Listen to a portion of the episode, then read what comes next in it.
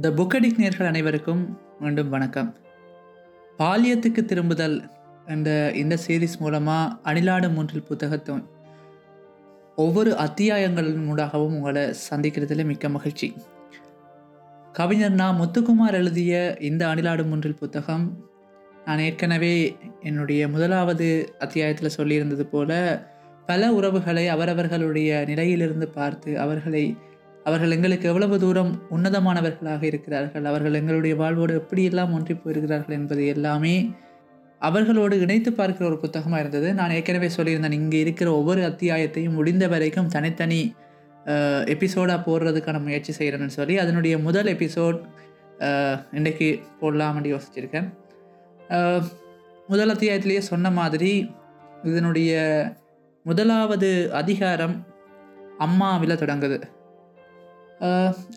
எல்லாருக்குமே அம்மா என்ற உறவு நிச்சயம் இருக்கும். பரிச்சயமானதாக கூட இருக்கும். சில பேருக்கு அவர்களுடைய பிறப்பு தொட்டு அம்மாவை பார்க்க முடியாத சில அசாதாரண நிலைகள் உருவாகி இருக்கலாம். சில பேருக்கு அவர்களுடைய வாழ்வின் எல்லை வரைக்குமே அம்மாவோட பயணம் செய்கிற அந்த வரம் கிடைச்சிருக்கலாம்.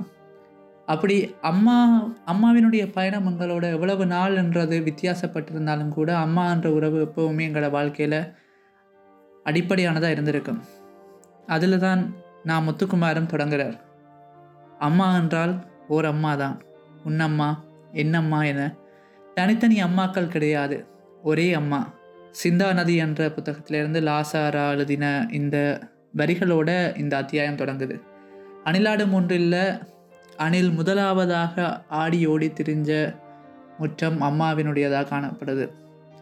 இந்த அம்மா என்ற அத்தியாயம் முத்துக்குமாருக்கும் எங்களுக்கும் ஏன் முக்கியமாக படப்போகுது என்றா அதில் என்ன அப்படியான சிறப்பம்சம் என்று சொன்னால் இதில் முத்துக்குமாரனுடைய இந்த அத்தியாயத்துக்கும் எனக்கும் நிறைய வேறுபாடுகள் இருக்குது ஏனெண்டா அவர் சந்தித்த அவருக்கும் அம்மாவுக்குமான தொடர்புகளில் இருக்கிற வித்தியாசங்கள் எந்த வாழ்க்கையில் நிறைய வித்தியாசப்பட்டிருக்கு? அதே மாதிரி எந்த வாழ்க்கையில் எனக்கும் அம்மாவுக்கும் இடையில் இருக்கிற தொடர்புகளோட பார்க்கும்போது உங்களுடைய வாழ்க்கையில் நிச்சயமாக நிறைய வேறுபாடுகள் இருக்கும். ஆனால் அப்படி என்ன ஒற்றுமை இருக்கக்கூடும்?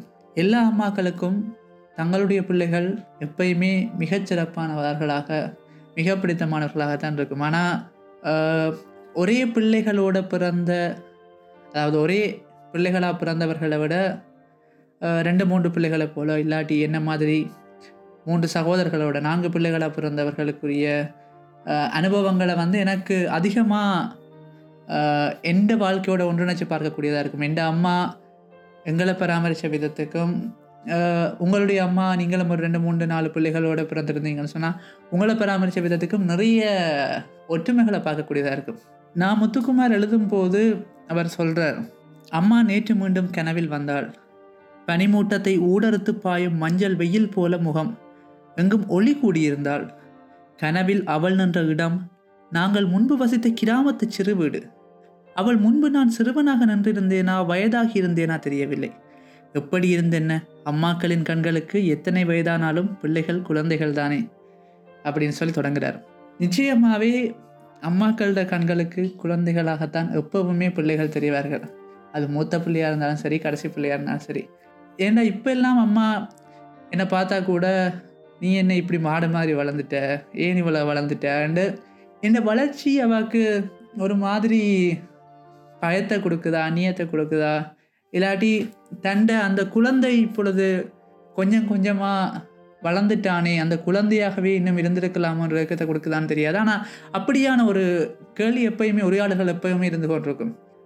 தம்பியாக்களாக இருக்கட்டும் சரி தங்கச்சியாக இருக்கட்டும் சரி நானாக இருக்கட்டும் சரி அப்பாவோட பழகிற விதத்துக்கும் அம்மாவோட பழகிற விதத்துக்கும் சின்னலேருந்து நிறைய வித்தியாசங்கள் இருக்குது ஏன்னாண்டா அம்மாவுக்கும் அப்பாவுக்கும் திருமணம் முடிஞ்சதுக்கு பிறகு அப்பா அவற்ற வீட்டு அவற்றை குடும்பங்களோ குடும்பத்தோடு இருக்கிறதுக்கான சூழ்நிலை இருக்கையில் அப்போ நாங்கள் எல்லாருமே அம்மாண்ட குடும்பம் வாழ்ந்த அந்த வீட்டில் தான் வாழ்ந்தோம். அப்போ நாங்கள் பிறந்ததுலேருந்து எங்களோட அஞ்சாம் ஆண்டு அதாவது எந்த பத்து வயசு வரைக்கும் எங்களோட ஆரம்பம் அங்கேயே தான் இருந்தது. அப்போ அம்மாண்ட அண்ணா தம்பி தங்கச்சிமாரோட தான் எங்களோட சின்ன வயசு இருந்துச்சு. அப்போ அந்த சின்ன வயசில் எல்லாருக்குமே நாங்கள் ஒரு கடைக்குட்டிகளாக தான் இருந்தோம். அப்போ அந்த இடத்துல வந்து எல்லாருமே அம்மாவை அம்மாண்ட அம்மாவாக இருக்கட்டும் சரி அப்பாவாக இருக்கட்டும் அதாவது அம்மா அம்மா தாத்தாவாக இருக்கட்டும் சரி இல்லாட்டி மாமாக்கள் சித்தியாக்களாக இருக்கட்டும் சரி எல்லாருமே அம்மாவை உரிமையோட வா போன்ற அழைக்க கூப்பிட்றத பார்த்து அதை பார்த்து பார்த்து வளர்ந்ததாலேயோ என்னவோ எங்களுக்கு வந்து அம்மாவை வாங்கோ போங்கோன்னு கூப்பிட்றதெல்லாம் சின்ன வயசுல இருந்தே வேற இல்லை. இப்போ திடீரெண்டு எங்கேயாவது ஒரு இடத்துல அது நாங்கள் வந்து பப்ளிக்ல இருந்து அதை ட்ரை பண்ணால் கூட அது எங்களுக்கு கொஞ்சம் ஆர்டிஃபிஷியலாக இருக்கும். அதால் அந்த ஒரு முயற்சிக்கு எப்பயுமே போகிறதில்ல அப்போ சின்னலேருந்தே அம்மாவை வா போன்னு தான் கூப்பிட்டு பழகிறது. அதால் அம்மாவிட்ட அப்பாட்ட இருந்ததை விட ஒரு நெருக்கம் இருந்தது. ஒரு அந்யோன்யம் இருக்கவே தான் செஞ்சது. ஏனண்டா அப்பாட்ட எப்பயுமே கொஞ்சம் பயம் கொஞ்சம் மரியாதை சேர்ந்த ஒரு ஒரு சின்ன தூரம் முதல் இருக்கும். கொழும்புக்கு வந்ததுக்கு பிறகு அவ்வளவு தூரம் அவ்வளோ ஒரு பெரிய விலகல் இல்லாட்டிலும் கூட இப்போ எது என்னண்டாலுமே அப்பாட்ட சொல்கிறதுக்கு இருக்கிற அந்த பயத்துக்கும் மரியாதைக்கும் அம்மாட்ட சொல்கிறதுக்கு இருக்கிற தைரியத்துக்கும் சந்தோஷத்துக்கும் இடையில ஒரு சின்ன வேறுபாடு எப்பயுமே இருக்கத்தான் செய்யும்.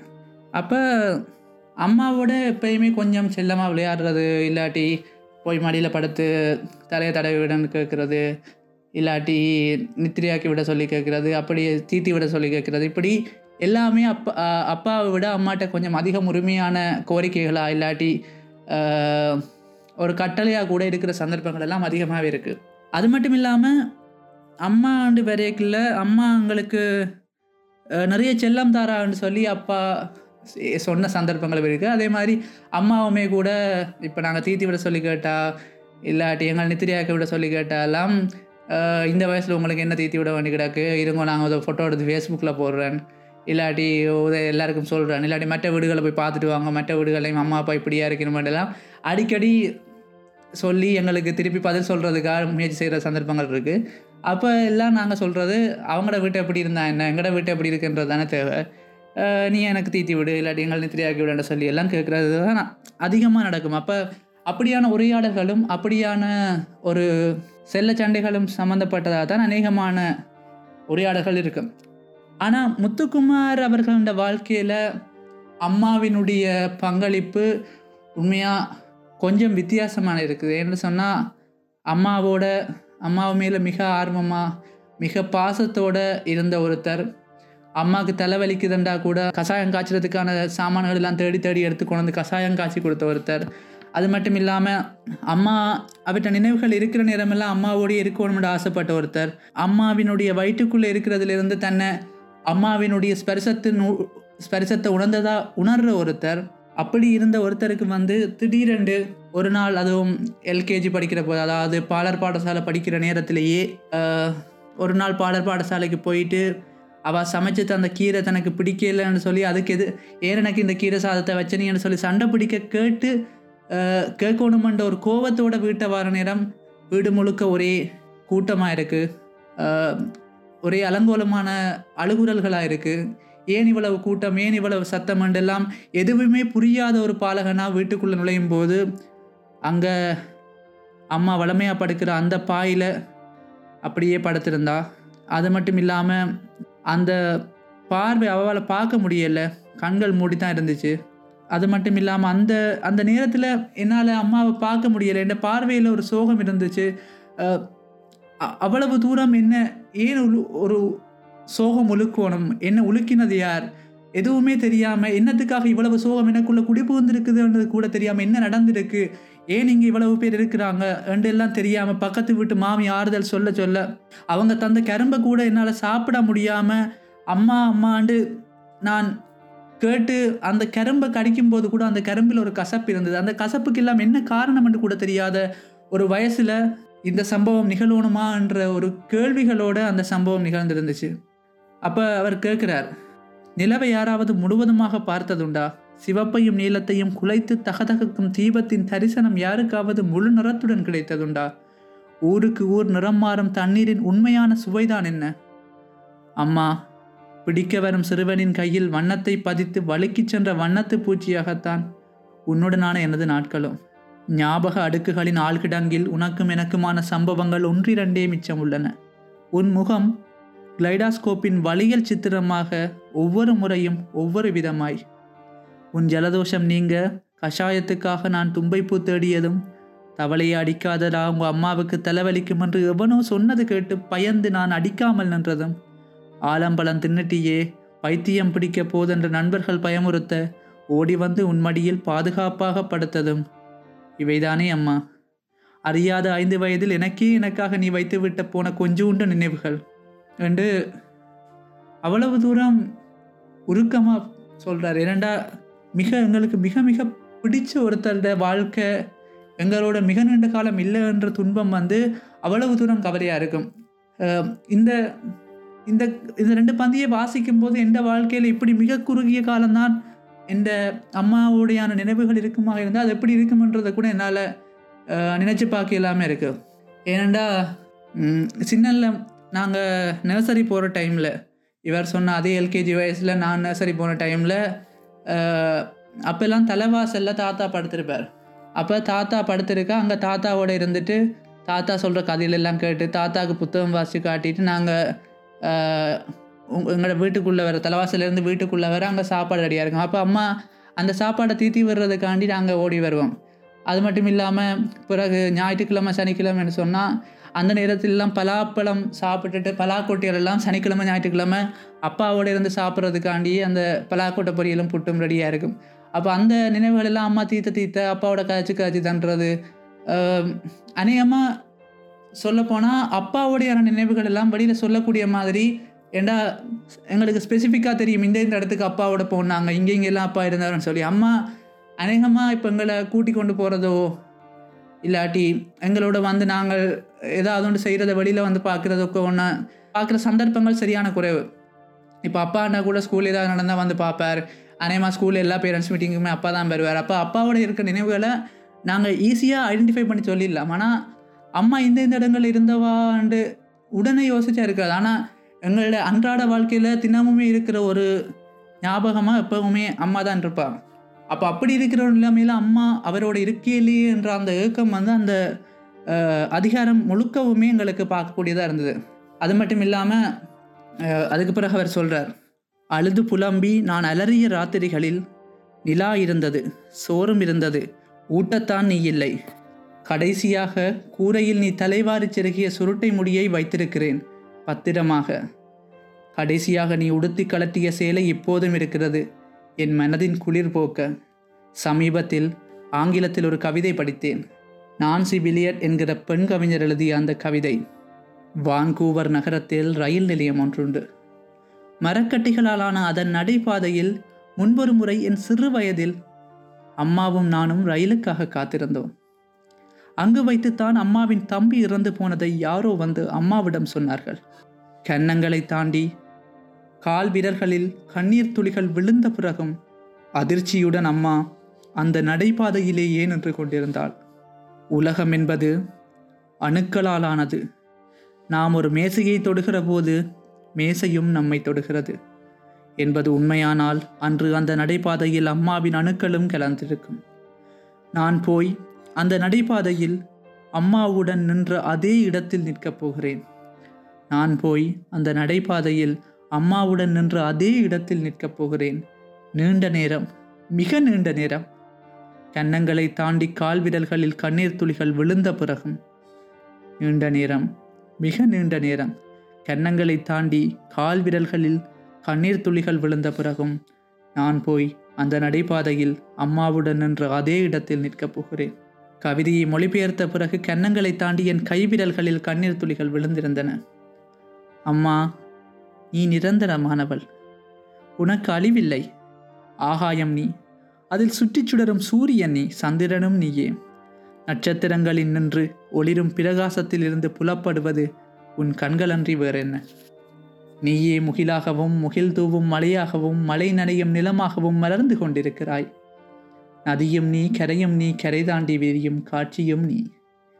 பிள்ளை உடனிருக்க கார்த்திகை மாதத்தின் அந்திக் கருக்களில் திண்ணையெங்கும் அகல் விளக்கு ஏற்றுபவளிடமும் ஆலமரக் கிளையில் பழஞ்சேலியை தூளியாக்கி கைக்குழந்தையை கிடத்திவிட்டு அறுவடை வயலில் வேலை செய்தபடி நொடிக்கொரு தடவை திரும்பி பார்ப்பவளிடமும் அப்பார்ட்மெண்ட் பூங்காவில் சீமெண்ட் பெஞ்சில் காத்திருக்கும் மகனை அலுவலகம் முடிந்து வந்து சட்டை புழுதியோடு அள்ளி அணைப்பவளிடமும் பள்ளியின் மெயின் கேட் மூடிவிடக்கூடாது என்கிற பதை பதைப்பில் மாநகரத்து சிக்னலில் இடுப்பில் யூனிஃபார்ம் குழந்தையோடு கடப்பவளிடமும் புதைக்கிற மகன்களை எல்லாம் விதைக்கிற விதிகளாக எண்ணிக்கொண்டிருக்கும் ஈழத்து தாய்களிடமும்.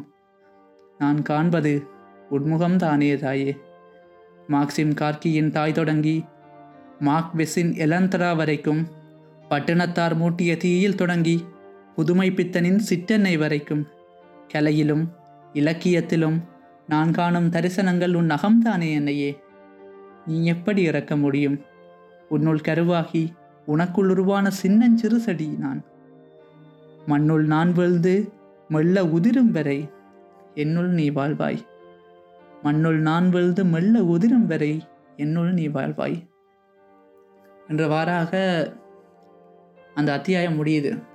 அந்த அத்தியாயம் முழுக்களுக்குமே அவர் அம்மா மீது கொண்ட அந்த அளப்பரிய அன்பை எங்களால் பார்க்கக்கூடியதாக இருக்கு. ஆனால் அவருக்கு அம்மா இல்லாமல் போனதுக்கு பிறகு அவர் அதை நினைச்சு வருத்தப்பட்டார். அம்மாவுக்கு அவர் எதெல்லாம் சொல்லணுமென்று ஆசைப்பட்டாரோ அம்மாட்டிருந்து எந்த அன்பையெல்லாம் பெறணுமென்று ஆசைப்பட்டாரோ அதெல்லாம் நாங்கள் நிறைய பேர் இன்னமுமே அம்மாக்கள்கிட்டருந்து பெற்றுக்கொண்டே தான் இருக்கிறோம். ஆனால் அதை போய் அம்மாக்கள்கிட்ட சொல்கிறதும் இல்லை. அம்மாக்களுக்கு ஆன அன்பை அவங்களுக்கு நாங்கள் தெரியப்படுத்துறதும் இல்லை. அம்மாக்கள் எங்களோட வாழ்க்கையில் எவ்வளவு முக்கியமானவங்கன்றதை நாங்கள் உணர்ந்து கொள்கிறதும் இல்லை. ஆனால் என்று ஒரு நாள் அவங்க எங்களோட இல்லைன்றது தெரியும் போது அந்த வருத்தம் நிச்சயமாக எங்களை தேடி வரும்.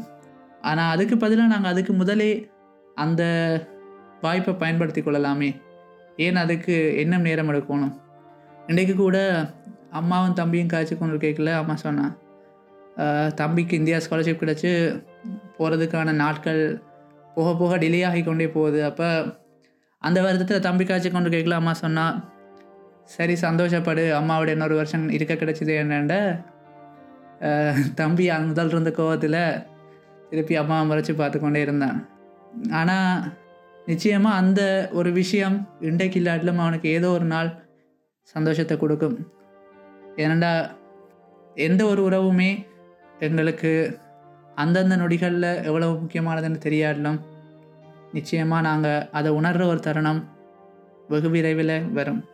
அதனால் நாங்கள் அம்மாவையோ அப்பாவையோ இல்லாட்டி எந்த உறவாக இருந்தாலுமே அவங்க மேலே நாங்கள் வச்சுருக்கிற பாசத்தை அவங்களுக்கு சரியான முறையில் கொண்டு போய் சேர்க்கிறதும் தெரியப்படுத்துறதும் தான் அந்த பாசத்துக்கான மிகப்பெரிய மரியாதையாக இருக்கக்கூடும். அதால் இந்த அணிலாடும் மூன்றிலுடைய முதல் அத்தியாயம் தனிய நான் முத்துக்குமாரனுடைய அம்மாவுக்கு மட்டுமானதாக இல்லாமல் எனக்கும் உங்களுக்கும் எல்லாருக்குமான முதல் அத்தியாயமாக இருக்கட்டும். அம்மாக்களும் அப்பாக்களும் இல்லாமல் நாங்கள் இந்த உலகத்தில் நிச்சயமாக எதையுமே செஞ்சிட முடியாது. அப்போ நாங்கள் அம்மாக்கும் அப்பாக்கும் முக்கியமாக அம்மாவுக்கு எதையெல்லாம் சொல்ல நினைக்கிறோமோ எதையெல்லாம் கொடுக்க நினைக்கிறோமோ எங்களோட அன்பின் அதி உச்சத்தை எப்படியெல்லாம் காட்ட நினைக்கிறோமோ அதையெல்லாம் காட்டிடணும் இருந்தால் அதை காட்ட முடியாத ஒரு நாள் வரும்போது அதை எண்ணி கவலைப்படுறதில் கவலைப்படுறதுல எதுவுமே ஆக போகிறதில்ல இவ்வளோ கதைக்கிறனே நீ போய் என்ன செஞ்சுருக்கிறான்னு கேட்டால் நானுமே எதுவுமே செஞ்சதில்லை தான். ஆனால் கட்டாயம் நான் இப்போ ரெக்கார்ட் பண்ணுறதை நாளைக்கு அம்மா போட்டு கேட்பான நம்பிக்கை இருக்குது அப்போ சில விஷயங்களை நேரடியாக சொல்ல முடியாட்டியும் கூட ஏதோ ஒரு வகையில் சொல்ல கிடைச்சா போதுமன்ற பண்ணுற ஒரு திருப்தி இருக்குது அப்போ இதை போய் நான் நேராக சொன்னேன்னு சொன்னால் எனக்கு சிரிப்பு வந்துடும் அவளுக்கும் சிரிப்பு வந்துடும் அவ்வளோ தூரம் ஆர்டிஃபிஷியலாக இருக்கும். ஆனால் இப்படி சொல்லக்குள்ள அவளுக்கு நிச்சயமாக ஏதோ ஒரு வழியிலேயாவது நான் அவளுக்கு கொண்டு போய் சேர்த்தணுன்ற சந்தோஷம் இருக்கும். அந்த சந்தோஷத்தோட இந்த எபிசோடை நான் முடிவுக்கு கொண்டு வரேன்.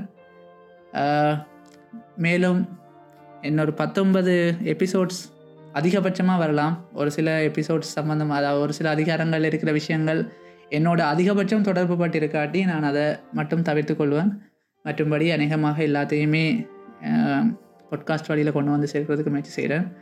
இந்த பொட்காஸ்ட் இவ்வளோ நேரம் கேட்டதுக்கு ரொம்ப நன்றி. மற்ற பொட்காஸ்ட்டுக்கு தார அதே ஆதரவை நீங்கள் தொடர்ந்து இதுக்கும் தாங்கோ. இந்த புக் அடிக்க லைக் பண்ணுங்கள் ஷேர் பண்ணுங்கள் சப்ஸ்கிரைப் பண்ணுங்கள் உங்களுக்கு கேட்க பிடிச்சிருந்துச்சுன்னு சொன்னால் உங்களுக்கு நேராக அம்மாட்ட கொண்டு போய் நான் சொன்ன விஷயங்களை செ- சொல்ல முடியலைன்னு சொன்னால் அவங்களோட அம்மாக்களுக்கும் இந்த பாட்காஸ்ட்டை போட்டு கா- போட்டு காட்டுங்க. அவங்களுக்கு ஒரு பிள்ளையாக இருந்து உங்களுக்கு பதிலாக நான் இதே விஷயங்களை அம்மாட்ட நான் சொல்கிறேன் அடுத்த எபிசோட் அப்பாவை பற்றினது. அப்பாவை பற்றி ஏற்கனவே நிறைய கதைச்சிருக்கிறார் அதனால் அடுத்த எபிசோடில் உங்களை சந்திக்கிற வரைக்கும் உங்கள்கிட்ட இருந்து விடப்படுறேன் நன்றி.